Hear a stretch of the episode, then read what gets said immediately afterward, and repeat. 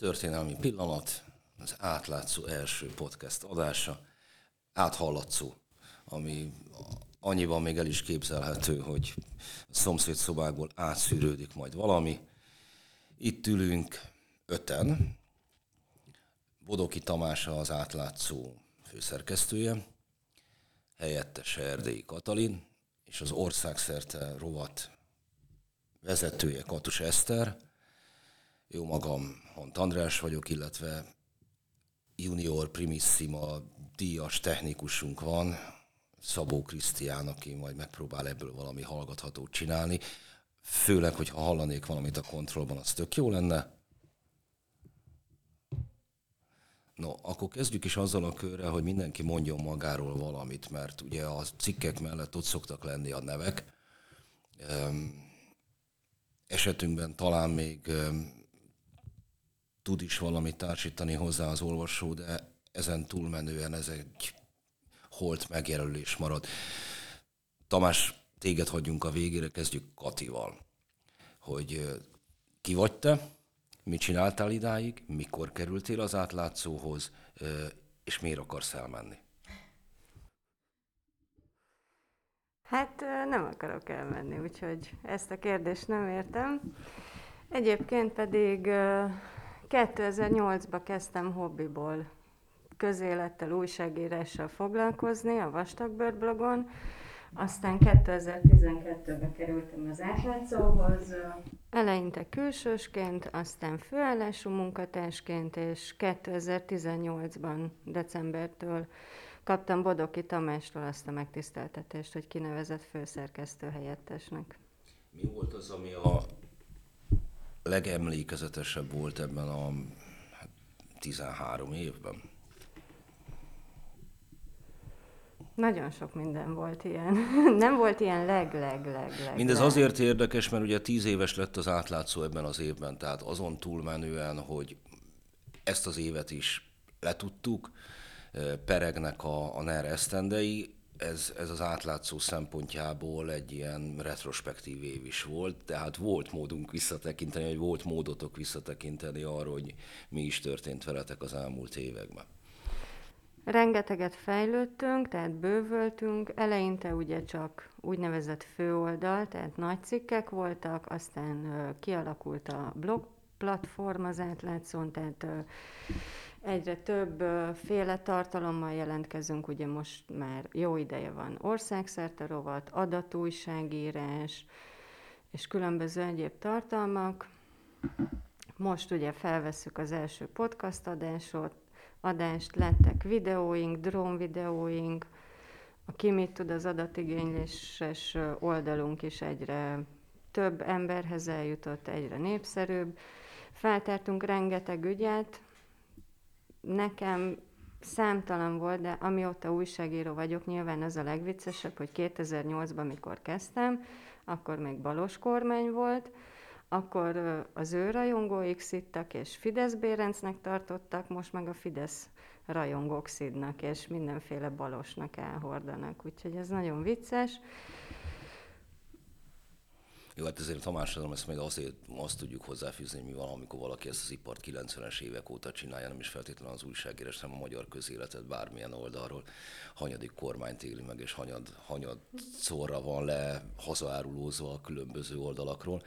Jó, Eszter, a kérdés ugyanaz, a, miért akarsz elmenni, kezdjük? Nagyon szeretnék, de nincs vonat jelenleg, amivel el tudnék, de mivel jöttem, az is borzalmasan sokat késett. Úgyhogy hát éppen tegnap volt egy, egy éve, öt éve, kereken egy öt éve, hogy kisétáltunk a Dunántúli napló ajtaján utoljára, ugyanis akkor érkezett meg a tulajdonos váltás, és hát útilaput kötöttek a talpunkra, Um, utána két, a kilenc évig voltam a Dunántúli naplónál, mint városi tudósító, utána két évig voltam szabadúszó, közben elkezdtem írni a Magyar Narancsnak, meg az átlátszónak, és akkor az átlátszóhoz egyszer csak felvettek nagy örömömre 2019 nyarán, és hát azóta pedig az a megtiszteltetést ért, hogy én lettem az országszerte rovatnak a szerkesztője, mint vidéki prominens. Kati említette, hogy ő hobbiból kezdett el foglalkozni a Vastagbőr blogon. Ez a Index blog ketrecének egy népszerű blogja volt annak idején. Te viszont ezek szerint professzionális újságíró akartál lenni az első perctől kezdve? Akartam, de még mindig nem sikerült, de rajta vagyok. igyekszem, igyekszem. Uh, igen, hát a Dunántúli naplónál nyilván uh, végig kellett járni a ranglétát, ami abból állt, hogy kis híreket kellett gyártani az elején, aztán napról napra a több feladat. Na mesélj nekem, milyen kis hírt kellett gyártani? Mi volt, volt, az, volt ami... egy emlékezetes, azt nagyon szeretem, azt mindig el szoktam mesélni. Uh, úgy nézett ez ki, hogy volt egy szép nagy vastag telefonkönyv, és akkor végig kellett menni ától elkezdve a településeken, és végig felhívogatni őket ugye a vezetékes telefonon, és hát arra sajnos már nem emlékszem, hogy melyik település volt, de valami pici. És felvette a polgármester, beszélgettünk, leraktam, oda mentem a főszerkesztő helyettes, ezt Grunwald Gézának hívták, egy ilyen nagyon öreg róka a szakmában, megkérdeztem tőle, hogy hát igazából hát nem mondtak semmi pályázatot, nem nyertek meg semmi, de hát, hogy született egy gyerek a faluba, és akkor mondta, hogy micsoda, hát ez óriási hír, úgyhogy meg kellett írni, hogy újra gyereksírástól hangos a falu, mert hát mint a laktak ott, mint a huszan, ott, hogyha születik egy gyerek, az igenis nagyjének számít. Tehát, hogy ez a mai napig ilyen jó, jó példa, meg lecke arra, hogy mi, mi, miből lehet ír hol, hol, hol mi számít hírnek. Nyilván egy helyi közösségben egészen mások a hírek, mint mondjuk országos szinten. Mi az, ami ebben az évben előrelépés volt a korábbiakhoz tekintve az ország szertében? Hát vehettünk föl külső szerzőket, ez nagyon jó, illetve van egy közös projektünk a Partizánnal és több más magyar sajtóorgánummal közösen, amiben lehetőséget kaptunk, meg hát nyilván támogatást, hogy helyi híreket nagyobb arányban tudjak megjelentetni, tehát, országszerte, tehát az országszerte rovatot tudtuk bővíteni, meg azt fejleszteni, meg ott sokkal több anyag van most, ki tudunk menni jobban helyszínre, riportozni, ami nyilván sokkal időigényesebb. A helyközi járat. Így van ez a neve, igen. Jó, csak promotáljuk már magunkat. Köszi. Hogy... Na jó, akkor Tamás, azt leszámítva, hogy átlátszó főszerkesztő vagy, tíz éves az át váratlan volt. Szóval azt leszámítva, hogy átlátszó főszerkesztő vagy, tíz éves az átlátszó, előtte is szép hosszú újságírói pályafutásod volt. Körünkben foglal a helyet személyedben a magyar internet egyik atya.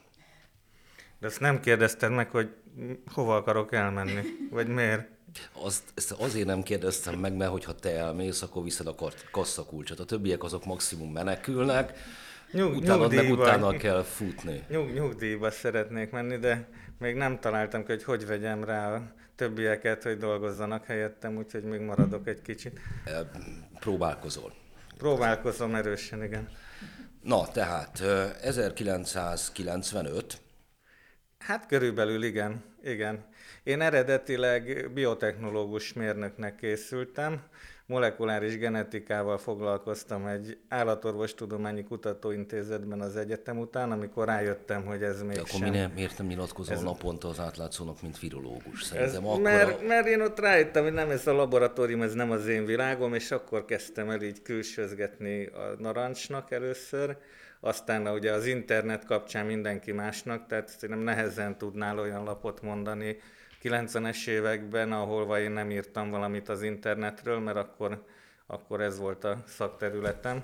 Hát akkor próbálkozunk. Magyar Fórum, Demokrata. Nem, azt talán nem. Szabadság, munkáspárti hetilap. Na, hármat már is Main, találtam. Mainstream, mainstream lapokba. És hát aztán jött az internet, ugye én a Narancsnál nagyon szerettem volna ilyen online hírportál, de ott erre nem annyira voltak fogékonyak és közben elindult az internettől Nyíró, Nyíró Andrásékkal, és akkor én oda, oda mentem internetes újságot csinálni. Aztán ott, hol, ott voltam, hol nem, mert nehezen bírtuk egymást a főszerkesztő úrral, de aztán az Indexbe az, a legelején 2000-ben ö, ö, leszerződtem főállásba, tehát addig olyan szabadúszó Hát a narancsban is szabadúszó voltál, nem? Hát számlás, igen. Tehát jó, hát állandó, vagy nem tudom, impresszumos szerző voltam, de nem, abból azért nem lehetett megélni, csak a narancsból. Csak a narancsból nem Tehát lehetett ez megélni. A, hát ezt azért mondjad Habony Árpád. Ez a klasszikus, tudod, ilyen kényszervállalkozós korszak volt. A 90-es évek kényszerbétés, számlakönyv, és rengeteg helyen próbálkozott az ember. Jó, akkor becseljünk még egy kicsikét ennél a témánál. Egészen meglepő lesz, amit mondok. Ugye ez egy online portál. Interneten fellelhető felület, hogy miért alakult az úgy, hogy a nagy magyar kiadók egyáltalán nem vették komolyan, hogy ez az internet nevű valami ez közeleg. Miért, miért alakult az ki, hogy mi most itt ülünk egy asztal mellett, és ellentétben, hát pontosan az elmúlt években a világon is már megjelentek mindenféle hírblogok, meg, meg oknyomozó, online csapatok, de azért odáig ezeket a tevékenységeket a nagy kiadóvállalatok csinálták. Magyarországon meg valami egészen speciális internetvilág jött létre. Hát ezt, ezt már nagyon sokan megtárgyalták egyébként, hogy egyszerűen nem értettek hozzá, tehát nem értették, hogy mi az. Tehát én négy-öt évig abból éltem, hogy ezt magyaráztam a publikumnak, hogy miről van szó, de az újságírók sem értették, és a szerkesztők sem, és a kiadók sem, és ehelyett ilyen számítógépes cégeknél indult ez be először, tehát ugye az IDG, aki a, az internetot kiadta annak idején, az egy, az egy számítástechnikai lapkiadó volt, és azért volt ott ilyen szakértelem. Ti mikor találkoztatok, Kati, illetve Eszter először az internettel, mint olyannal? Azon gondolkozom pont, hogy nekem még középiskolában biztosan nem volt számítógépem, talán az egyetemi évek alatt lett, és mintha akkor lett volna először internet hozzáférésem, és ott az egyetemi könyvtárba lógtunk a neten, és ott próbálkoztunk egyáltalán az internetes világgal, úgyhogy én akkor online újság, mi ilyesmi, ez egy abszolút nekem még így nem volt meg. Örültem, a dolgozatokat le tudtam adni. És akkor a Dunántúli naplónak viszont volt ugye online változata, a Bama, de az ilyen mostoha gyerek volt mindig. Tehát amit a Tamás is mondott, hogy az volt az elf, hogy a print az első, és a, a Bama meg az összes online rész az csak így után követ. Tehát, hogy annak igazából nincs jelentősége, és ezért csináltam én például önállóan, amikor lett Facebook, még így viszonylag az elején csatlakoztam, akkor én csináltam ott egy ilyen helyi kis saját média nyilvánosságot magunknak, hogy amit nem lehet gyorsan felrakni a bamára, mert hát azért látszódott, hogy így pörögnek a hírek, meg hogy így igyekezni kéne, és akkor azt ott létrehoztuk, és akkor oda felrakosgattuk azokat a híreket, ami így a nagy naplóban nem fért bele, meg ami nem ért fel időből bamára. Aztán szépen kinőtte magát, mert mostanra már a Komlon, mert én komlói vagyok, a vezető vezető oldal lett, tehát hogy nekünk van a legtöbb követőnk a Facebookon, a helyi médiumok közül. Úgyhogy ez egy érdekes sztori. Kati? Nekem még a középiskolai évek alatt a kollégiumban volt egy ilyen internetszoba, vagy nem is tudom, minek hívták már. Ott voltak ilyen óriási, ilyen kisebb szekrényméretű, nagy fehér számítógépek, és oda lehetett menni naponta, mit tudom én, egy órát vagy felet, és ott találkoztam először az internettel, de tényleg ilyen kuriózum volt nekünk is, tehát akkor nyilván én sem gondoltam, hogy ez ennyire elterjedt lesz, meg ennyire átveszi mindenbe az elsőséget, meg a fontosságot. Saját számítógépen pedig körülbelül olyan 2005 körül lett otthonra, de az is az a régi klasszikus, igazi személyi számítógépi retro. Nekem egy Commodore 64 volt az első számítógépem. ZX81. és, ez, és ez egyébként ilyen hogy is mondjam, ilyen Fradi Dúzsa megosztottság volt. Hogy... Abszolút, igen, utána jött a Spectrum, és igen. akkor a Commodore vagy Spectrum. Így van. De azért durva, mert ti boomerek vagytok, mi meg milleniálok. Aztán... Hát igen, ezek a korosztályi különbségek. Anyát. Na. Na most a Krisztiánt nem kérdezzük meg, mert először is nem tud belebeszélni, mert nincsen mikrofonja, másfelől pedig beleszületett az internetbe. Hát ő nem is emlékszik arra, hogy milyen az, amikor nem volt internet.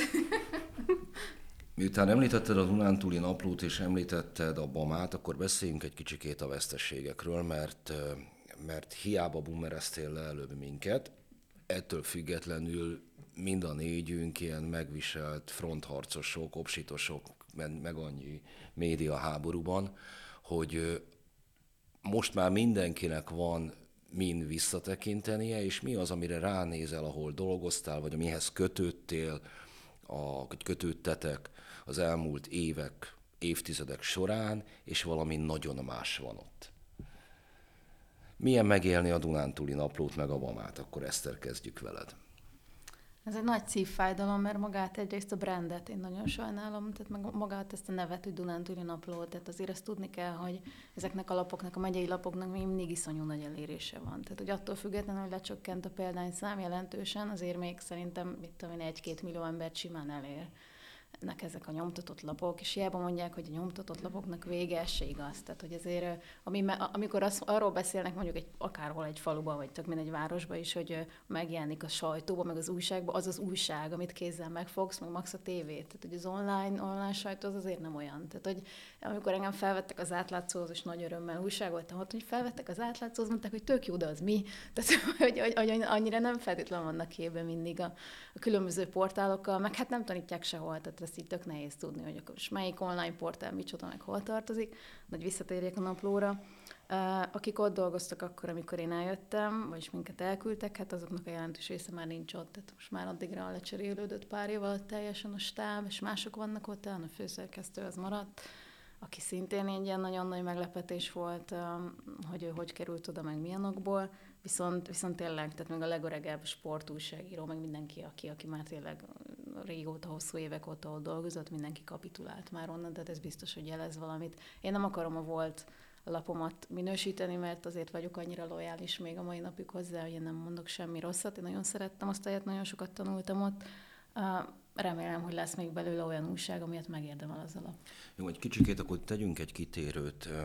A mostani feladatod, illetve amit korábban csináltál, hogy az átlátszónak is megvan a maga közönsége, meg megvan az a fajta közeg, amelyben ügyködünk, és hogy ehhez képest van egy egészen másik világ, amely máshonnan tájékozódik, máshogy él, olvassa a print lapot, amit kézbesítenek neki reggelente, hogy ezt a két világot valamilyen módon lehet-e közelíteni egymáshoz. Tudunk-e egymásról, vagy teljes egészében tényleg az van, amit mondanak, hogy ilyen vélemény, meg információ buborékokba vagyunk szétosztva, és egyébként egy, egy Dunántúli napló falusi olvasójának e, nincsen információja arról, ami számunkra már közhely.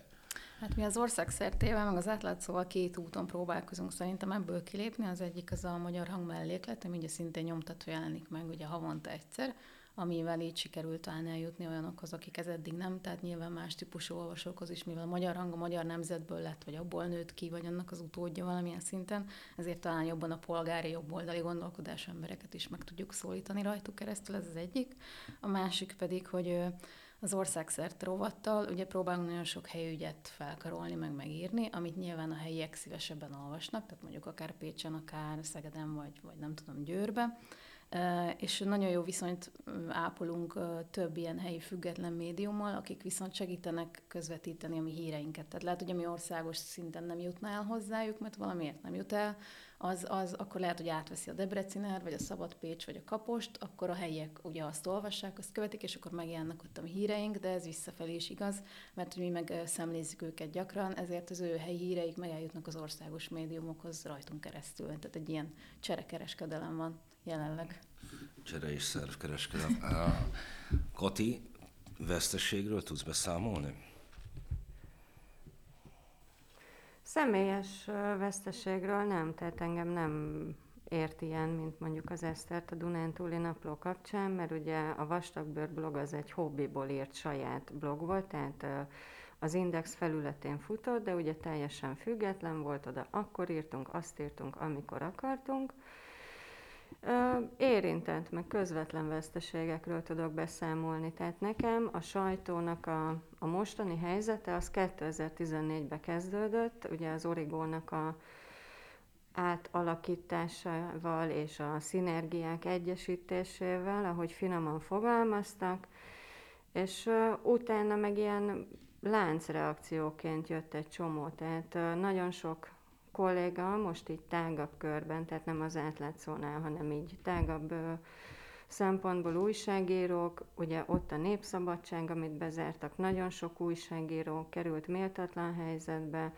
aztán ott volt a Zoom, aztán most ugye a legutóbbi példa az Index, ami még azért nem teljesen olyan, mint, mint egy kesmalap, de azért már erősen fideszesítik, és nagyon sok kolléga lett úgy, hogy egyszerűen megunt, és nagyon jó újságírók vagy elmentek, mit tudom én, piárosnak, vagy, vagy sajtóközleményeket írni valahova, tehát teljesen elhagyták a szakmát, ami, ami ugye az egész társadalomnak káros, mert ugye az ő munkájuk hiányzik, nem tudnak beszámolni a hírekről, de van olyan, nekünk is volt olyan átlátszós kollégánk, aki egyszerűen így belefáradt az egészbe, elment külföldre dolgozni, teljesen más területre.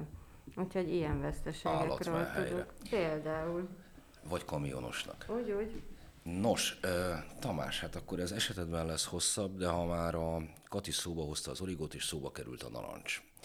Nem tudom, hogy egyébként kulturálisan kinek mennyire van meg a, a magyar narancs, mint, mint olyan, mint, mint, mint egy ősrobbanás a nyilvánosságban 1989-90-ben kialakul egy egészen sajátos hangütés a magyar sajtóban, ami egyébként stilárisan nem volt annyira új, de, de a sajtónyelvben még nem érkezett az meg, ami a korábbi undergroundot vagy a posztmodern magyar irodalmat jellemezte. Ez megérkezett a magyar sajtóba, és rengeteg ember elkezdett ott dolgozni.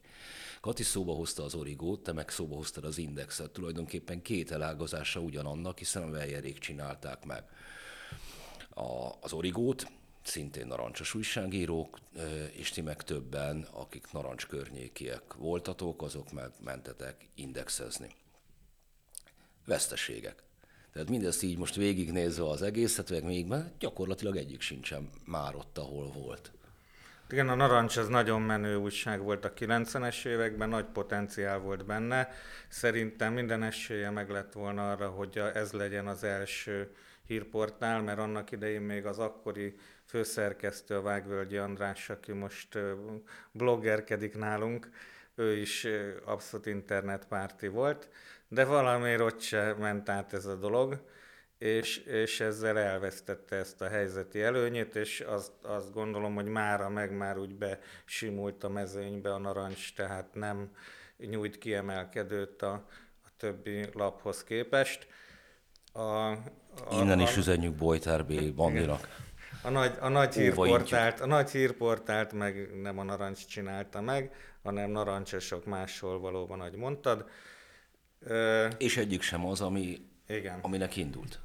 Hát itt meg, ugye az Origo meg az Indexnél azt gondolom, hogy ezek mainstream nagy elérésű média termékké váltak, az meg Magyarországon még mindig a politikának a vadász területe, hogy a mainstream lapokat irányba állítsa. Ez egyébként nem csak a Fidesz alatt, hanem szerintem már korábban is így működött, talán nem ennyire nyilvánvalóan és, és átláthatóan, hogy, vagy kimondva, de, de igazodniuk kellett. Tehát nekem már, nekem 2010 előtt is volt már ezzel problémám. Én arra jutottam, hogy kis, kis lapot kell csinálni, több okból, tehát azért lett az átlátszó, mert, mert ha lapot csinálsz, ott nagyobb az önállóságod. Lap nagy élvezet. A, azt tudni kell, hogy ez a beszélgetés folyam az a jövő évtől úgy fog kinézni, hogy konkrét témák témákkal, amivel éppen aktuálisan foglalkozunk, azt fogjuk jól kibeszélni. Ez meg egy rendkívüli helyzet, évvégi adás, meg ez első ilyen, tehát végignézzük azt, hogy mikik is vagyunk, mikkel foglalkozunk, mi történik. No de, akkor ha ezt már szóba hoztad, akkor beszéljünk a jövőről egy keveset. Mégpedig azzal kapcsolatban, ha már elhangzott a magyar hang is, meg, meg a átalakuló sajtóviszonyok, hogy mennyire furcsa ez a világ, hogy, hogy korábbi ellenségek, ellenfelek hogyan lesznek szövetségesek, és korábbi szövetségesek hogyan lesznek ellenfelek, hogy miként alakul át a világ. Hát a vastagbört hoztad példaként, meg, meg hogy mi hogy alakulunk át, és hogyan viszonyulunk dolgokhoz. A vastagbőr volt az, aki, amely közvetlenül 2010 előtt mondta azt, hogy nem, nem csupán, nem lehet lehetséges az, hogy kétharmad legyen, hanem kifejezetten kívánatos is, csak ti menjetek már innen, és innen jutottunk el valahol, ha még emlékszel rá, én emlékszem rá. De a, az a helyzet, hogy a memóriám nekem az, az, több, az általában tehertételt jelent. A, a... Nem emlékszek minden szóra, ami a vastagbőrön megjelent, mert nem egyedül írtam, tehát ott három-négy szerző volt összesen. Tudom, de az alapállásodban lévő változás, hogy ezek mennyire, tehát hogy mennyire változik a világ, mennyiben változnak a felállások, és hogy ha jól tippelem, valami hasonlóban vagyunk most is, bármi is történik a jövő évi úgynevezett választáson. Alakulnak körülöttünk a dolgok, és, és adott esetben 180 fokos fordulatokat tudnak venni is emberek, legalábbis a külső szemlélő számára. Lásd például a már említett vastagbőr hozzáállása a magyar közélethez. Neked van-e ilyen olyasmi, ami akár veled, tehát amit úgy gondolod, hogy nagyon-nagyon-nagyon máshogy látsz, és jé, tényleg, ha ezt neked valaki tíz évvel ezelőtt mondja, nem hiszed el, illetve az, hogy ilyen, amit említettem, hogy olyan emberek, akikre hát kifejezetten ellenséges módon tekintettél tíz éve, és most meg éppen ellenkezőleg, illetve ennek a fordítottja. Van-e ilyen? Erdei Katalintól kérdezem. Aki egyébként mindeközben felhúzza a szemöldökét és néz a plafon fele. Gondolkodok, és leginkább azt szeretném elmondani, hogy én soha nem tekintettem senkire ellenségként, vagy ellenségesként. Ez egy nagyon gyakori tévedés, hogy az, hogy mi megírjuk azt, hogy egy közszereplő, hát hogy is fogalmazzak, nem elég erkölcsösen bánik a közpénzzel, vagy nem elég jó szándékúnak tűnő döntéseket hoz, az nem ellenségeskedés, az csupán tényfeltárás. Tehát itt soha semmilyen újságcikk mögött nem egy személyes negatív érzés van, hanem egyszerűen a dolgoknak a bemutatása. Úgyhogy nincs ilyen, hiszen soha nem volt olyan a dolgok meg igen változnak, de én azt gondolom, és ehhez igyekszem mindig tartani magam, hogy a sajtónak a feladata mindenkori hatalom ellenőrzése. És ebből a szempontból nekünk nagyon jó munkánk van, tehát itt Magyarországon oknyomozó újságírónak lenni, szerintem az egy örökké folytatható munka, mert mindig lesz téma, mert ha bármilyen jó szándék van, akkor is valamit sikerül elcseszni. És most bemondok egy korhatáros tartalmat, úgyhogy figyelmeztetem előre, kedves hallgatók. szóval régen nekünk a vastagbőrön volt egy segszáj rovatunk, amiben pont ezeket szedtük össze, hogy valaki mást mond most, mint amit, mit tudom én, két, három, öt, tíz évvel ezelőtt. És ez zseniális, és ma is működik, ugye most is elő lehet szedni Orbán Viktor régi nyilatkozatait a 300 forintos euró árfolyamról, amin ugye már régen túl vagyunk, meg különböző dolgokról. Úgyhogy a világ változik, nekünk mindig van munkánk ennek köszönhetően, úgyhogy ez egy tök jó foglalkozás. Magyarországon oknyomozó újságírónk és humoristának lenni az kifogyhatatlan alapanyagot jelent. Értem. Eszter, neked ilyen megdöbbentő fordulatok? Nekem pont az a bajom, hogy nem látok megdöbbentő fordulatot, tehát nagyon jó lenne azt mondhatnánk, hogy hú, most lesz egy kormányváltás, és utána jön egy megdöbbentő fordulat, és minden szép lesz, és jó, nem lesz. Tehát én attól tartok, hogy minket újságírókat az olyan nagyon nem fog érinteni, legalábbis a független média részét.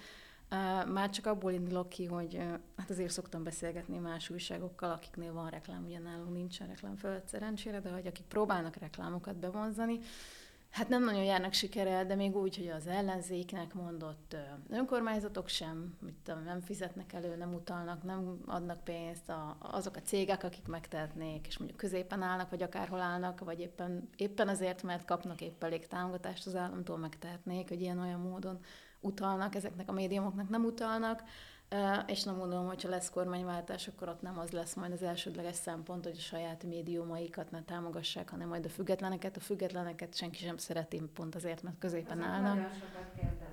Igen, de provokálnak az újságíró kérdésekkel, és ez bosszantó, tehát hogy egyik, egyik kormány sem szereti szerintem a független sajtót, teljesen mindegy, hogy milyen színű, úgyhogy én a választástól ilyen váltást nem nagyon várok. Viszont ugye beszélgettünk arról, hogy veszteségek, veszteségek, igen, nagyon sok ért minket, viszont egyúttal szerintem nyertünk egy csomó mindent, tehát rengeteg olyan minőségi anyag született szerintem az elmúlt években, nagyon sok oknyomózó anyag, most átlátszósan át mondhatnám direkt 30 tehát hogy több, több olyan, olyan anyag lett. 36. 35 azt mondtam, igen.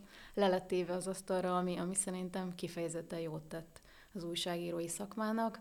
több vita volt arról, hogy etikailag miket kellene szakmailag, miket kellene hogyan betartani. Szerintem elég sok újságíró próbálja magát ezt tartani, szerintem ez, ez egy nyereség. Illetve nekem még az is, hogy Uh, lehet, hogy megszűntek újságok, de lettek újak, meg tényleg ezek a kis helyi független portálok, hogy megszülettek a semmiből, és, és kitartanak. Ez példaértékű, nagyon sok értéket közvetítenek, és én személy szerint olyan újságírókkal kerülhettem kapcsolatba, meg jó viszonyba, akikkel előtte valószínűleg nem kerültem volna. Tehát most, mit most a magyar hangot mondhatom példának, hogy ott eltérő világnézetű újságírók vannak többnyire, és velük már nagyon sokat beszélgettem az elmúlt időszakban, és sokkal több közös van bennünk, mint azt gondoltam volna előtte. Tehát, hogy. Hát az hogyan, hogy eltérő világnézetű, mert egyébként hozzáteszem, az én világnézetemtől ők annyira nem is térnek el, de hogy, hogy akkor kicsit provokálok, vagy a, a mélyebbre megyek, tehát felmetszük akkor a bőrt, maradjunk akkor a partnerünknél, a magyar hangnál, eh, ahol az egyik vezető munkatárs, az még a 2010-es évek elején Nyírő Hanvait Kövér Lászlóval csempészte be e, Erdélybe. És akkor nekünk, már mint én akkor HVG-s voltam, nekünk ő célszemély volt, és a magyar nemzetnél amit ők csináltak, más formában, mint azt most teszi az Origo, vagy a 888, vagy a megyei lapok, de vállaltan propaganda tevékenységet folytattak a hatalom mellett. Ugyanúgy a Magyar Hangnak az egyik hírszerkesztője, az a úriember, aki a film alapnak volt a Fidesz által kinevezett első embere, és ő nyitotta meg a kultúrharcot 2010-ben még azzal, hogy Tarbélát lecseszte azért, hogy Berlinben miket beszél Magyarországról. És ez azért érdekes számomra, mert ugyebár ennek a garnitúrának egy része elment pártokhoz, pártmédiához dolgozni. Nem a magyar hangról beszélek, amelyet eltartott tényleg ez a volt keresztény konzervatív, budai, kevésbé budai középosztálynak a maradéka, vagy a diaszpórája, hanem, hanem olyanok, akik abban a fideszes monstrumban dolgoztak, amely a Magyar Nemzettől a Hír TV-ig, meg Lánchidrádig feszült, és mondjuk például a Jobbik párt alapítvány környékén találtak maguknak helyet. És hogy mindeközben, miközben mi cimbizel velük, vagy mi cimbizünk velük, azért épül ki egy olyan ellenzéki instrumentum, amely egyébként szintén közpénzből működik, és a NER áldásával működik, amely jottányit sem különbözik attól, amit az Origo meg a, a 888 valósít meg. Az ez a lényeg, vagy a nyugati fény, amely eh, teljesen egyértelműen ellenzékhez becsatornázott orgánumok, azok így működnek, és ez valahogy előre vetíti a jövőnket. Sűrűn bólogattok, tehát fűzzetek most nyugodtan hozzá néhány szót is azon túl, hogy mély egyetértéssel találkoztak, vagy én találkozom a ti mély egyetértésetekkel. Hát nem tudom, de szerintem ilyen szempontból a Népszabadság is egy pártlap volt, tehát, tehát ez 2010 előtt mondom megint ugyanígy működött Pepitában. Tehát az a népszabadság, amit most siratunk, az akkor a mostani magyar nemzet szerepét töltötte be. Az hát nagyon azért, érdekes, azért, azért, hogy mondjuk, a... azért mondjuk diversifikáltam, én írtam abba a labba, jó, hát az... És hogy a, de nem, hát úgy, hogy egy, egy mondatomhoz nem nyúltak soha hozzá, pedig nem voltam feltétlenül kedves. Bezzeg most.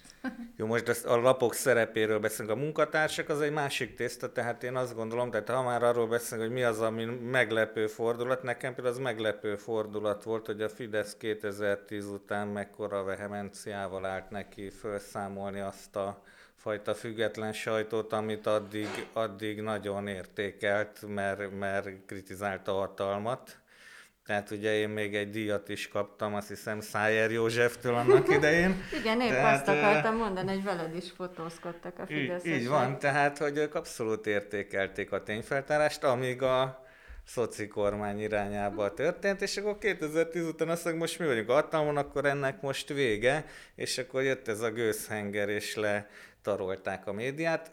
Ez persze baj, de közben, ahogy már ez itt elhangzott talán az Esztertől, hogy ez, ez teremtette meg azt a lehetőséget, vagy azt a hiányt, amiért az átlátszó is létezhet, mert hogyha a Fidesz így nem leisajtolja az egész magyar sajtót, akkor nekünk nem lenne közönségünk. Na ezt a leisajtolás kifejezést kérlek szépen magyaráz meg a hallgatóknak. Én tudom, hogy micsoda, csak Tehát, nagyon hogy remény... a saját képére formálja és a saját hangját szeretné onnan visszahallani. Tehát a lényeg az, hogy amit mondani akarok, hogy 2010 óta, és az átlátszó ebben szerintem abszolút az első között volt, vagy talán az első volt, hogy sorba jönnek létre ezek a kicsi, független médiavállalkozások vagy non-profitok, akik ezt a, az űrt kívánják betölteni, amit ez a fajta médiapolitika hozott létre, és ez egy nagyon jó fejlemény, és szerintem nagyon izgalmas fejlemény azt nézni, hogy tényleg fillérekből működő sajtóvállalkozások megélnek a piacon, és közönséget találnak a piacon azért, mert a mainstream média politikailag kontrollált. Igen, ez nagyon fontos, hogy ugye a mi működésünket is nagyon nagy arányban az olvasók finanszírozzák, és ez is azt mutatja, hogy mekkora igény van erre az elfogulatlan tájékoztatásra. Tehát, hogy nem balos, meg nem jobbos, meg nem semmilyen párti, az, amit írunk, hanem egyszerűen megírjuk a tényeket. És nyilván mi is szembesülünk azzal, hogy Ugye az átlátszó 2011-ben jött létre, ugye akkor már Fidesz kormány volt, és a cikkeink többsége nyilván a Fidesz kormány valamilyen tevékenységével kapcsolatos, hiszen ők vannak hatalmon, náluk van a kasszakulcs, de időnként azért ugye az ellenzék is tesz olyat, amit cikkesítünk, na és akkor jönnek az ellenzéki szavazók, és szídnak minket, mint a bokrok, mert ők azt hiszik, hogy mi valami Fidesz ellenes oldal vagyunk, úgyhogy ez azért nagyon fontos dolog, hogy és nagyon szomorú, hogy sok embernek a fejében nincs ez a, ez a lehetőség, hogy egy újság az független, tehát hogy muszáj, el akarják könyvelni valamelyik oldal felé. És ez úgy gúnyolják is, hogy a független objektív az, az, egy, ilyen, az egy ilyen kormánypárti szitokszóvá vált. De ez talán csak azt jelzi, hogy valóban van hatása ezeknek az újságoknak. Egyébként Mert... Tamás ezzel kapcsolatban, te, bocsánat, egy közbekérdezés, akkor aztán tér a szó, hogy ezzel kapcsolatban te egyébként nem érzel valamiféle különbségtételt, ami akár saját személyednek szól, akár az átlátszónak. Tehát, hogy miközben a függetlenül objektív gúnyolódás működik, és pontosan tudjuk, hogy mely termékeket értenek rajta, és mely termékekhez tartozó újságírókat, illetve ott dolgozó médiamunkásokat, hogy, hogy annak ellenére, hogy ugyanúgy megrúgnak, vagy ugyanúgy címkéznek, mégis az átlátszóhoz hatalom oldaláról van egy nem is hivatalosan, hanem ilyen gesztusokban megnyilvánulóan másfajta hozzáállás? Hát én ezt nem érzékelem őszintén, tehát ne, nem igazán érzékelem, hogy más, hogy ugyanúgy nem engednek be, ugyanúgy nem válaszolnak, ugyanúgy fekete listán vagyok. Ez nekem egy kicsit fáj egyébként, mert hogy mi, mi tényleg ö, ö, pártfüggetlenek szeretnénk lenni, nem csak szavakba, hanem úgy is, hogy nem ö, ö, tartozunk bele abba abba a halmazba, akik, akik inkább az ellenzékhez húznak de a Fidesznek ez nem elég jó, tehát, aki, tehát a Fidesznek az az elve, hogy aki nincs velünk, az ellenünk van, és tök mindegy, hogy egyébként mit gondol magáról. Ez idáig rendjén is van, hogy ez elve, és azt gondolom, ez a kifizetődő, ez az elv számukra, de itt akkor, hogy vitatkozzam veled, vagy cáfoljalak egyből. Én azért vettem részt olyan beszélgetésen, ahol nem olyan régen te Fideszes államtitkárral ültél együtt, aki elmondta, hogy ő átlátszó olvasó, elképzelhetetlen lett volna, hogy ugyanezt elmondja mondjuk Telexben mert amikor, hát mert amikor ezt Varga István elmondta, akkor másnap távoznia kellett a Kesma éléről. Egyelőre az nem történt meg, hogy az államtitkár, hogy is mondjam, átlátszó olvasási szokásai miatt menesztették volna. Mind, minden esetre külön elbánást nem kapunk, ezért akkor se olvassák, de annak örülök, hogy olvassák. De szerintem sokan olvasnak minket, mondjuk kormányzati részről is, de ez nem feltétlenül azt jelenti, hogy szeretnek minket. Csak egyszerűen kíváncsiak, hogy na, már megint miről értek ezek. Na de hát ez, ez például, ez egy, ez egy számomra egyébként egy olyan fontos elismerés, amitán önkéntelen, nem, nem irányított és érdek nélküli, ami adott esetben fontosabb is lehet. Nem Mint tudom, amikor... tehát én olyanokról tudok beszámolni, hogy nem tudom, talán az Eszter írt valamit, hogy az NK a kinek adott folyóirat támogatást, és ha, habzó szájjal fölhív a Fideszes illetékes elvtárs, hogy hülyességeket írtok. Mondom, de miért nem kérdezett meg? De hát megkérdezett, de hát nektek mi nem nyilatkozhatunk. Mondom, de hát hogyha nem nyilatkozol, akkor miért kéred ezt számon? Hát engem most ezért is ki fognak rúgni, hogy én téged fölhívtalak. Tehát körülbelül ennyire vagyunk protekciósak. Paranoiás hülyék. Na mondjad, Eszter, mit akartál mondani? Igazából Kati volt, de nem én írtam ja. azt a cikket, amiről beszélünk. Nem, nem én azt akartam még az előbb mondani, hogy ez, hogy minket szidnak a fideszesek is, meg a DK-sok is, meg mindenki, azt szerintem ez óriási bók. Én mindig annak Nekem veszem. mondod.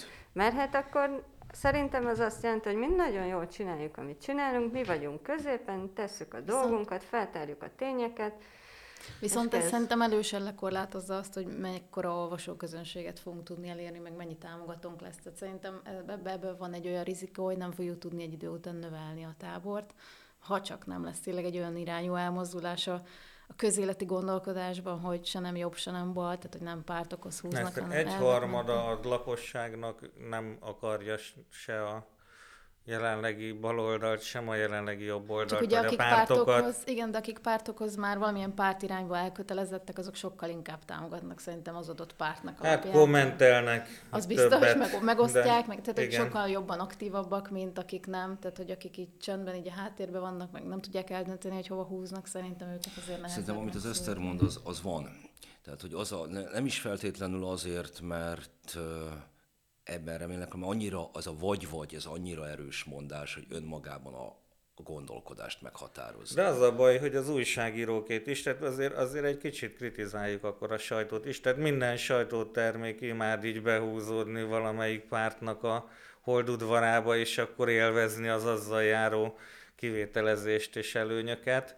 Tehát talán ez az, amit az átlátszó nem csinál, és tök tudatosan, tehát talán a kutyapártot leszámítva senkihez nem fűz minket különleges kapcsolat. Ami, hogyha mondjuk történetesen a kutyapárt parlamenti párt lesz, ez egy érdekes kérdést vett fel. Beszéljünk erről. Kicsit, hogy a... Akkor megszakítjuk a kapcsolatot, és feltárjuk a disznóságaikat. Persze, nyilván. Hát ugye ez meg onnan indult, amikor még a kutyapárt csak uh, egy ilyen hobbi, vicces szervezet volt, akkor a Kovács Gergő párt, társpártelnök úr ö, időnként készített nekünk a cikkekhez Nem, ez úgy volt, hogy, ez úgy volt, hogy ki, kiábrándult a Millából, mert ők előttünk a Millánál önkénteskedett, és kiábrándult a Millából, és akkor jött hozzánk egy darabig, amíg, amíg még a kutyapártban nem volt annyi dolga, hogy lefoglalja. Igen, és emlékszem, volt egy ilyen nagyon vicces sztori, hogy ugye a cikkeinkben általában ilyen cégek vannak, meg államtitkár, meg üzletember, meg mit tudom én, és már sokadik alkalommal ugye megírtak a Gergőnek, hogy ez a főszereplő, ezt csinálta, erről kéne valami jó kis kép a cikkbe, és visszaírt a Gergő, hogy jó, jó, tessék, de nem tudnátok végre egyszer, legalább egyszer valami szép nőről írni, hogy arról kelljen képet csinálni. Egyébként szerintem még egy dolog, ami, ami, ami irányba el lehet menni, ez a közösségépítés, amivel még lehet uh, támogatókat, meg olvasókat szerezni, csak az is nagyon nehéz. Tehát, hogy sokkal könnyebb nyilván párt-párt alapján csoportosulni, mert ott tartozol valahova, és akkor ez egy ilyen megnyugtató érzést az, hogy valami csoporttagja vagy, de ha sikerül egy, egy médiumnak kiépíteni a saját közösségét, az még lehet egy jó. Ezt ne is mondd, mert az a helyzet, hogy a közösségépítésről az jut csak is közel hogy nem fogom bírni májjal, még egy kell majd. Jó, a végére akkor egy kicsikét beszéljünk az átalakú média viszonyokról. Mainstream médiáról beszéltünk, amikor Origótól Népszabadság Indexig mindent ide cipeltünk. Csak az a helyzet, hogy változik a világ. Tehát nem csupán a politikailag képlékeny, viszonylag sok minden körülöttünk, és nehéz meghatározni frontvonalakat, hanem átalakul maga a média is. Azt mondod, hogy kislapot érdemes létrehozni, vagy azt arra jöttél rá, hogy ezt szeretnéd, a pici szép, de hogy, hogy ezt már nem lehet megmondani, hogy mi a pici és mi a nagy, hogy mi az, amit Facebookról szemléz egy hírportál, és mi az, amikor a Facebookon jelenik meg egy hírportál saját tartalma. Egy tökéletesen átalakuló világban vagyunk, és erre az átlátszó miként készül. Most kell elmondanod azt, Tamás, csak hogy tudjad, hogy például az újságíróinknak személyes profilt épít az átlátszó nagy gőzerővel. Igen, hát ezen, ezen én hezitáltam sokat, mert ugye itt két egymásnak ellentmondó iskola van. Az egyik az, hogy a tényfeltáró újságíró az úgy ne látszódjon, tehát van olyan, aki még a fotót se enged magáról, meg nem megy föl a közösségi oldalra, mert hogy ő majd, amikor valamit titokba akar megfigyelni, akkor ne ismerjék fel. Ez is egy akceptálható dolog, de ugyanakkor azt gondolom, hogy ma már ebben a közösségi média világban nem lehet személyiségek nélkül működni, ezért csináljuk azt, hogy próbálunk személyiségeket kinevelni, és szerintem egyébként ebben sikeres az átlátszó, tehát itt azért kineveltünk pár olyan újságírót, aki korábban nem volt ismert, és itt ismert lett, és ezt nyilván akkor a közösségi oldalakon is megpróbáljuk meg támogatni. Tehát például az az elejétől volt, hogy a fundraisingben ugye elvileg az újságírók ne vegyenek részt, de hogy mivel mi non-profit vagyunk és adományokat kérünk, újságírókkal csináltunk interjúkat vagy cikkeket, ahol elmondják, hogy ők mire kérik ezt a pénzt, mert úgy sokkal könnyebben ad a közönség, ha látja, hogy kinek ad és mire és mire. Lányok? Igen, átalakuló médiatér, megváltozott Facebook, média viszonyok. Hát uh, igyekszünk alkalmazkodni a változásokhoz, tehát Médi- nyilván... A médiafogyasztási szokások, szokások megváltozása. Azaz, igen, igen, azaz. Tehát uh, nyilván most ugye a Facebook ural mindent, ez mi is alkalmazkodunk, vannak ezek a személyes Facebook oldalaink, meg a az átlátszónak a Facebook oldalán is képekkel, videókkal, mindennel igyekszünk elérni minél szélesebb közönséget. Természetesen a korszellemnek megfelelően van Instagram oldalunk is, videócsatornánk, most már lesz podcast is, úgyhogy igyekszünk minél több olvasót, minél több helyen elérni. TikTokot a magyar Pont vidéknek. Pont ezt mondani, hogy már csak a TikTok van vissza. De remélem, hogy olyan gyorsan elmegy, ahogy jött, és akkor ez nem, nem kell. Tehát mire elérnénk odáig, hogy ezzel kelljen foglalkozni, addigra remélem már nem kell, mert ezt már nem tudjuk szerintem követni. Szerintem egyébként egy... Isten lenne, imádnák az emberek, hogy a magyar vidéket bemutató TikTok sorozat. De akkor azt úgy kéne megcsinálni, legyen le alacsonyítóság, gagyid, az meg szerintem nehéz, tehát az meg időigényes. Hmm, szerintem lehet kedves tartalmakat előállítani. Na jó van, köszönöm szépen nektek itt az első beszélgetésünket. Szerintem ez évvégi médiafogyasztási szokásokat kielégítendő tartalom volt, és akkor jelentkezünk januártól tematikusabb számokkal. Bodoki Tamással, Erdély Katalinnal és Katus Eszterrel beszélgettem. Boldog karácsonyt kívánok!